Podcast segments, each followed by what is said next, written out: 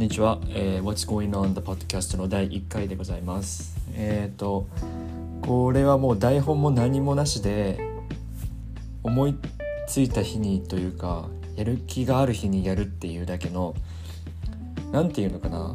オーディオダイアリー的なダイアリー、うん、オーディオダイアリー的なものとしてちょっとやってみようかなと思って。とはいえただダイアリー的なこと言っても面白くないから面白いわけがないから。てか音楽のアウトプットが欲しくてそれはまあ多くの人がご存知だと思いますけどライティングは面倒くさいし時間かかるし考えまとめなきゃいけないからもっと気軽にこのアルバムってこうじゃねみたいな。このニューアルバムめっちゃよくね？みたいな話をする人がまあ誰もいないわけでもちろん。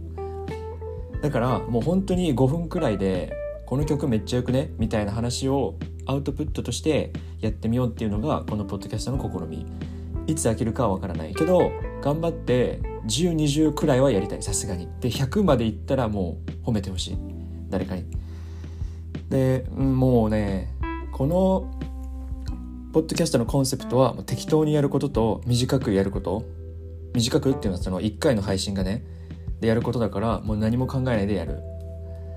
でイントロダクションパートはこんなもんでしょ。もうすぐ本題に入りたい。もう本当は普通のポッドキャストでさ今日から始まりますみたいな。第1話っていうさイントロダクション回あるじゃん。もうそれすらやらない。もういきなり本編でいいと思う。でこれは絶対に編集する時に聞き返すとバカ恥ずかしくてどうしようもなくなるから絶対これも聞き返せない。だからなんか間違えてるところとか音声ミスとかあってももうそれも知らない。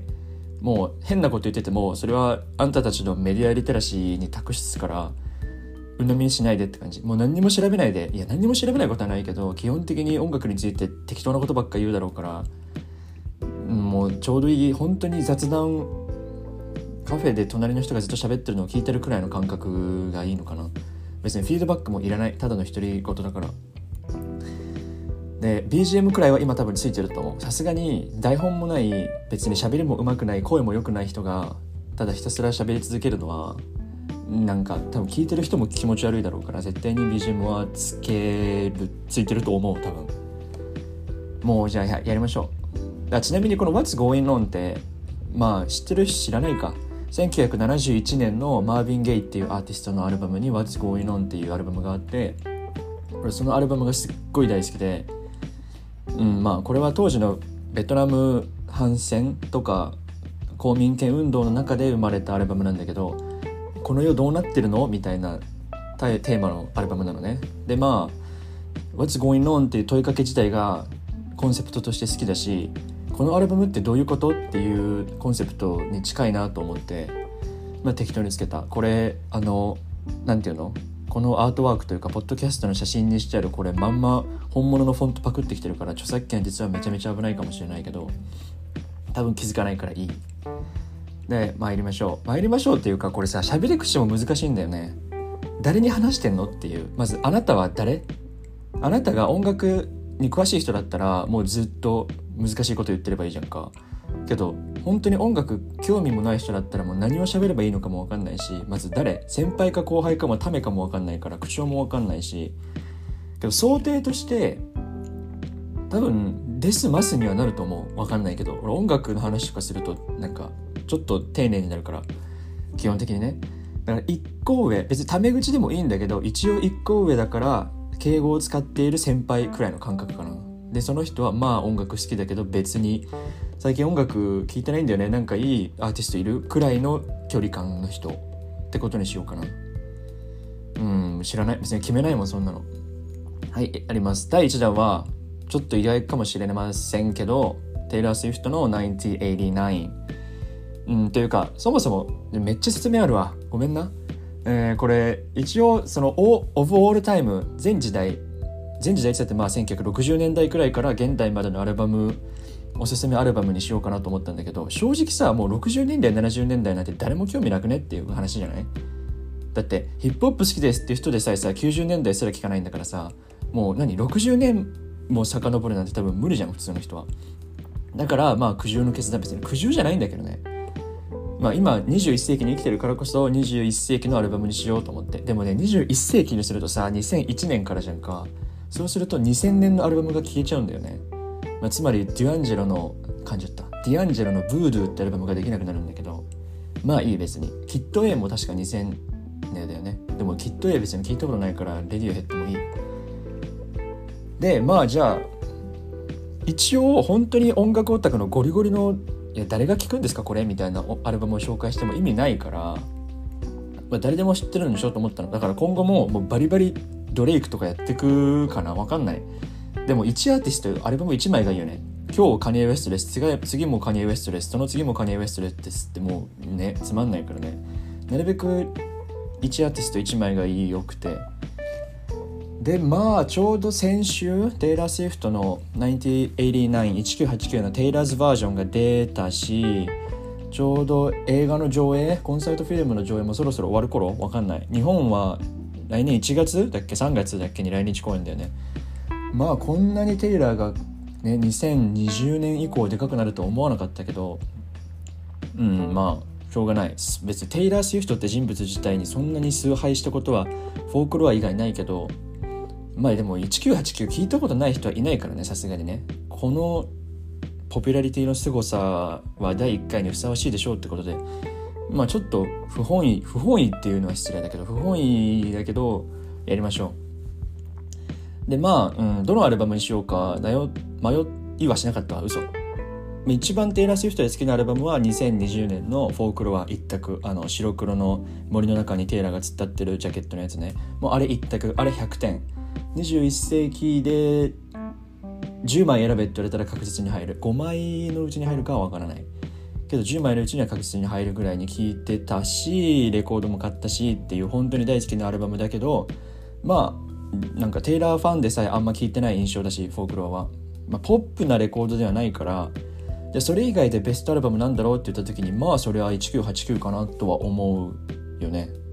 このアルバムはすごい大事だとは思う。だから何十年か経った後に2010年代ってどんな時代だったって音楽を使って振り返る時にテイラー・スウィフトのこのアルバムは有効かなっては昔から思ってた。からこのアルバムを選びました。で全部のアルバム話すと長くなるから3曲だけ選ぶっていうのがこのコンセプトのつもりね。すぐ変えるかもしれない。わかんない。今は3曲くらいがちょうどいいかなと思って3曲にしてる。だからそれ以外の曲はもう触れもしない。触れないことはないけど例えばね1曲目「Welcome to New York」いやニューヨーク出身じゃないくせにそんなこと言うな。みたいな。そういう文句はすぐ言えるね。けどまあそんなのどうでもよくて。えー、とりあえず今回ね選んだ3曲はか俺早く喋りすぎだよな。早く終わらせたいからゆっくり喋ります、えー、3曲選んだんですけど1曲目が「ブランクスペース」2曲目が「スタイル」3曲目が「シェイキットオフ」うんまあそんなに攻めたチョイスではないと思う。強いて言うならバッドブラッドとかワイルデストドリームズを入れてもよかったけどそんなに触れることがないからとりあえずこの3曲かな。ブランクスペースねまず1曲目ブランクスペース。ブランクスペースこれいい曲だよね。なんだろうこれプロデューサーがマーティン・マックスとシェルバックっていう人でマーティン・マックスじゃない逆だよ。マックス・マーティンね。マックス・マーティンはまあ音楽知ってる人は知ってると思う。えっ、ー、とね1990年代の終わり。だからバックストリートボーイズインシンクブリトニー・スピアーズが出てきた頃のポップスを作り上げた人一人で作ったのこの人。本当に。あの頃のなんかインシンクとかバックストリートボーイズって全部同じ音数してるじゃん？知ってる？バックストリートボーイズとかインシンクって知ってるかな？インインシンクはあれねジャスティン・ティンバーレイクがいたグループね「バイバイバイ」とかの曲の人。でバックストリートボーイズは I want it that way の人。I want it that way の人たちね。でブリトニー・スピアーズは知ってると思う。あの人たちって大抵の曲このマックス・マーティンって人が書いてたの。すごくない？本当に一時代作ったよね。けどなぜか批評家とかからは無視されるの、まあ、確かにあいつの音楽は面白くないからね。ただ知名度が知名度っていうかめっちゃあいつが書いた曲が売れるっていうだけなんだけど。でそっからそれで終わりかと思いきやずっと活動し続けるの。だってアリアナ・グランデとかウィークエンドでさえマックス・マーティンのヒット曲ばっかだからね。基本そうだよ。今調べないけどなんだっけかな。えっ、ー、とねウィークエンドの Can't Feel My Face とかあのディスコのナンバーね。あれとかもマックス・マーティンだしアリアナはどの曲がマックス・マーティンか忘れたけど大抵マックス・マーティン。だからポップな音楽作りたいってなったらマックス・マーティンに頼めばいいだけ。っていうアーティストんそういうプロデューサーと結構がっつり組んで作ったアルバムがこの1989で。でこの「ブランクスペース」もマックス・マーティンのプロデュース。でシルバックっていうのはよくついてくるこうコンビみたいな人たち。でこの曲の面白いところこの曲というかこのアルバム全部に通して言えることなんだけどテイラーがなんで2010年代こんなにバズったかってこんなに個人の恋愛事情をポップスに落とし込んで若い女性の共感を得たアーティストはいないからっていうもうその説明しかできないと思うんだけどでブランクスペースってマジそうじゃんかっていうかまあ今考えるとすっごいもうメディアの報道とかさファンダムとか本当に悪いじゃん別に。いいやん。テイラーが誰かと男と歩いてたってほっときゃいいじゃん。けどそれを全部さもうゴシップにしてさ消費してたわけじゃんか。でもテイラーはそれをなんとかエンタメに変えてたわけじゃんか。その代表曲が多分ブランクスペースでしょ。めっちゃ歌詞良くない？と思う。でこの歌詞で、まあ、この曲だけじゃないけどいつもテイラーの曲聴いてて思うのは韻の踏み方がいつも同じ。確かにうまいしっくりくるポップな踏み方をしてる。近いところで言えばあのやめよう。話がめっちゃ脱線するからやめよう。5分で終わらせるって話どこ行ったんだろうね。まあいいや。よくテイラーが使う韻の踏み方は例えばこの曲だとファースカーで踏んでるのがいつも思う。その AR ファースカースターカーバーいつもこれで踏んでる印象がある。特にカーとバーなんてさ相性いいわけじゃん。例えば車で行ってバーにん？車でバーに向かうとかさ。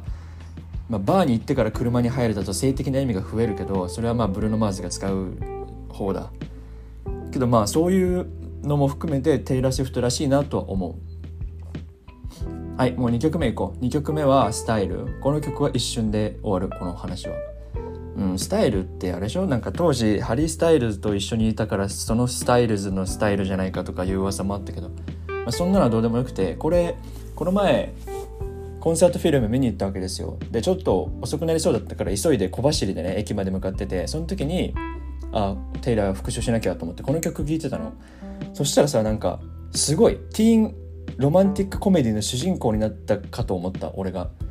なんだろうもう頭に頭というか俺がヘイリー・スタンフェルドになったような気がした。だからすごいポップスとしてクオリティ高い気がするしなんだろうなすっごいこの曲聴くたびに女子高生が女子高生っていうのは別に JK って意味じゃないけど女子高生がすごい街の中を頑張って走ってるシーンが頭に浮かぶのね。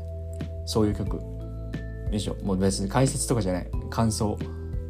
最後は「シェイキットオフ」この曲はもう別に説明いらないとは思うけど。でもこの曲本当に大事だとは思っててまず歌詞がさうんちょっともう忘れちゃったけど調べもしないけどなんかヘイターはヘイトし続けるしプレイヤーはプレイし続けるしでも私はシェイクし続けるからねって曲じゃんか。もうこれってさもうツイッター全盛期やんか2014年って。2014だからもうちょっと前か。もうちょっと前にツイッターがメディアの支配権を得たけど2014年くらいにはもうこれってメディア一強ツイッターっていうメディアが一強だよねって時代だとは思うからでもヘイトがすごい場所じゃんかツイッターって。でそこにいろんなこう文句を言ってくる人とかもう全然違うこと考えてる人が可視化されちゃったけどいやでも私はシェイクするんでね知りませんよっていうアティチュードがすごい現れてると思ってて大事じゃない？この曲。すごいあでも文句もある。ビートがさこれさあの例えば何て言うんだろうな。てかこのアルバム自体が80年代ポップスに近いのね。あんまりそうは思えないんだけど。80年代といったら80年代のポップスっぽい作り方をしてて。でこの「シェイキットオフ」聴いていつも思うのはファレル・ウィリアムスのさ「ハッピー」って曲あるやんか。分かんないなら聴いてって感じだけど。あれとビートがほぼ同じなのねこの、うん、ファンク。でもこれってファンクなのかな？ファンク由来であるよね。ファンク由来のこのビートの取り方？ハイハットの鳴らし方とか？ハイハットってシンバルね。シャンシャンっていうやつね。鳴らし方じゃんか。だからビートがちょっとマックス・マーティンにしては面白いなって思うんだけど、まあ、完璧ではないのね。ファレルとかには勝てないから。で中途半端にいいビートを言いながらさこれ「Shake It Off」さ「This Sick Beat」って言ってさなんか自慢してさなんかビートを聴けとかいう歌詞あるじゃん？それちょっとダサくない？そんなにシックじゃないよねこのビート。まあでもそれがテイラーのなんかすごい自分を大きく見せる手法なんだろうなと思う。